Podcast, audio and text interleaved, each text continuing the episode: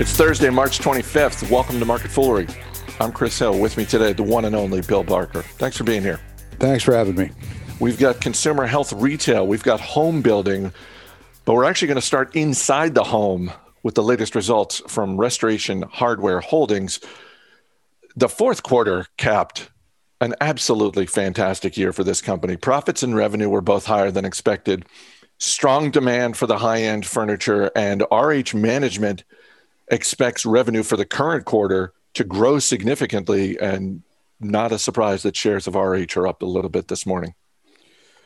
Uh, up a little bit after being up uh, plenty uh, going into today. And uh, things, other than a little uh, blip down for just about everything a year ago, uh, you know, it's it's just been been great. Although, so for the for the year, revenues were only up eight percent, uh, and and basically the stock has doubled from where it was a year ago, or a little bit more than a year ago. If you're talking like charts from exactly a year ago, they all look amazing. So you have to back up to to February to get a, a fair uh, comparison, and they're about double where they were in, in February and it's mostly a margin growth story uh, rather than you know top line. Top line only up eight percent, uh, but margins have just improved dramatically, and they're up. Uh, the gross margins up uh, 540 basis points, and adjusted uh, margins up 750 basis points. They're just making about 50 percent more on every sale and the sales are up a little bit. Sales look like they're going to keep moving up, uh, and and I think uh, Warren Buffett's a very happy shareholder, having bought into this uh, about a year and a half ago, and has done you know tripled his money. The business has performed so well, as you said. I mean, look if you're if you're just going for the past twelve months exactly, the stock's up 360%. You, you, back it up a little bit more. The, it's still an impressive increase, not quite in the range of 360%. How how should people feel about this stock? Because this is a business that has performed well for a while. Yes, they're capping a, a great year, but they've performed well for a while. But I, I just sort of look at this and I look at what they're selling high end furniture. And it's one of those things that, like, it's it's not like people who buy a $5,000 sofa need to refresh that cycle every year or even every you know few years well, if you want to feel good about the company, I would recommend reading the shareholder letter, which came out yesterday, and the fourth quarter ended, and so this is the the end of the year letter, and it's it's got a lot of Buffett in it. He quotes him um, and quotes him in particular.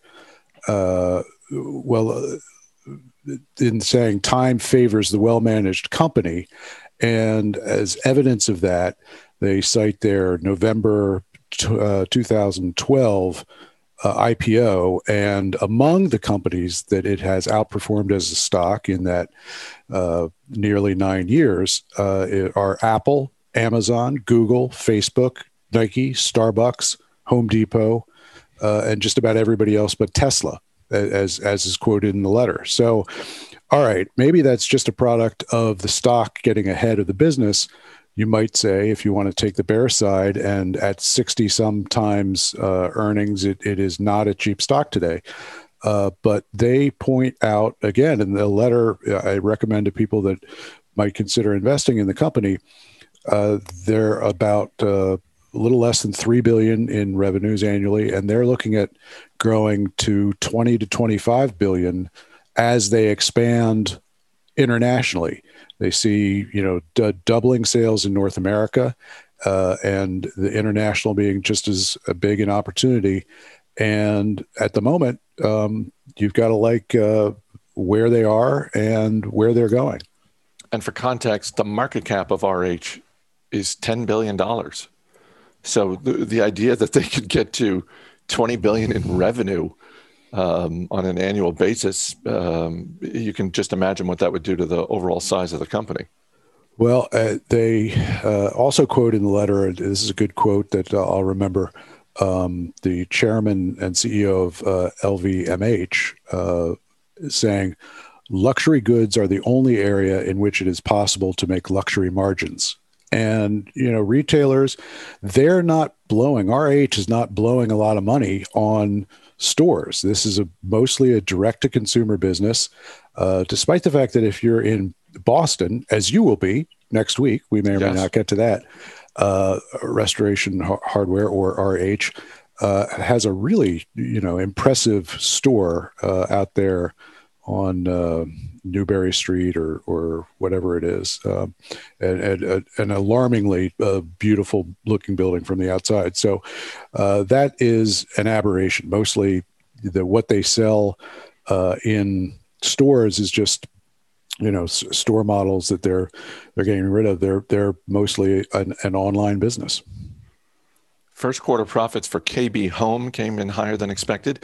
Net orders were up, deliveries were up, but revenue was a little bit lower than expected. Shares of KB Home falling a little bit this morning.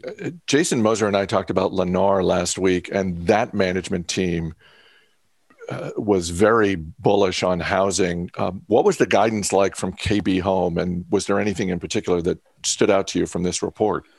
Yeah, two thumbs up on the guidance. I think that uh, yeah, it's off a little bit today. Of course, the market as a whole is a little bit off, and it's backing off of not all-time highs, but uh, you know, highs over the last ten years. Now, one of the data points that they point to is that this is, I think, the highest orders for this quarter that they've seen in 14 years. At which point alarm bells should ring when you say home builders 14 years ago what was that? That was 2007 and that was the peak. That doesn't mean that this is you know a return to uh, the, any level of craziness such as we saw. In fact the the stock peaked in 2005 i think um, and it's it's really even though it's it's come way back this year, it's it's still half the, the price it was back in 2005. So with a cyclical stock like this, people get little too excited when the when the cycle is going the right way, as it had been going for a long time, going into 2005. Uh, so the, the cycle will turn again at some point, and there's little that a home builder can do but you know ride along um, the, the cycles. And, and right now, I think, you know, the, the next wave is, is going to be pretty good. Uh, backlog was up when you ask about guidance, backlog is up 74% over last year. Then that tells you a lot about what the year ahead is likely to be. I didn't look at KB Homes call, um, but I haven't seen anything so far out of them or Lennar about supply chain issues and and it's just kind of interesting to me that there are other businesses that are struggling mightily uh, with supply chain issues, and at the moment, anyway, uh, home builders don't appear to be one of them. Uh, they may not be mentioning it, uh, but it's gonna. it's it's a thing. Uh, it's a thing. I mean, so lumber, I think, is still widely available, but uh, you know the prices have spiked. There are going to be some there. There's a lot that you can replace uh, in homes if something isn't available. You can use something else a lot of the time. So they've they've got a little bit more flexibility in some of the, the material, some of uh, the parts that, that are necessary.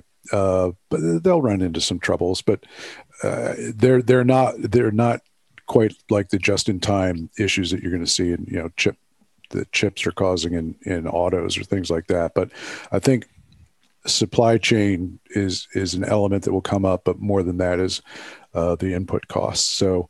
Uh, you know that that gets passed along to the consumer. Right now, consumer is still pretty flush in terms of their home buying because uh, although uh, you know interest rates have gone up, they are still very low uh, for historic purposes. Two quick things before our final story. First, our guest on Motley Fool Money this weekend is Ritch Allison, the CEO of Domino's Pizza. I got the chance to talk with him earlier this week. Um, I, I, could have talked to him for an hour. Um, uh, just a, a, great, fun, interesting conversation. Uh, second, if you haven't already checked out the flagship service of the Motley Fool, which is, of course, Stock Advisor, check it out You can get stock recommendations from Tom and David Gardner. You get their best buys now and a lot more. Just go to stockideas.fool.com. That's stockideas.fool.com. You get a 50% discount off of Stock Advisor for being one of the dozens of listeners. So check that out when you get a chance. Uh, recently, I read a story about how over the past six months, there have been far fewer cases of the flu and than we typically see. And when I read that, I thought to myself, boy, it, it seems like there are a lot of businesses that sell products to help you get through cold and flu season. I wonder what's going on with sales of those products because if a lot fewer people have the flu, I'm guessing there's fewer sales of that. Um, and that brings us to Rite Aid. Uh, Rite Aid is scheduled to report earnings on April 15th, but this morning management updated their guidance and said they expect to report a loss for the fiscal year. They said sales of cold and flu related products fell nearly 40%, and shares of Rite Aid are falling more than 20% today. Yeah. So, with that brilliant insight on flu season and the likelihood that companies were going to get impacted negatively in some cases, did you go out and short Rite Aid? I did not go out and short Rite Aid, nor did I short CVS or, or Walgreens for that matter. Would you Would you like a time machine to go back and, and short Rite Aid uh, the day that you thought about this?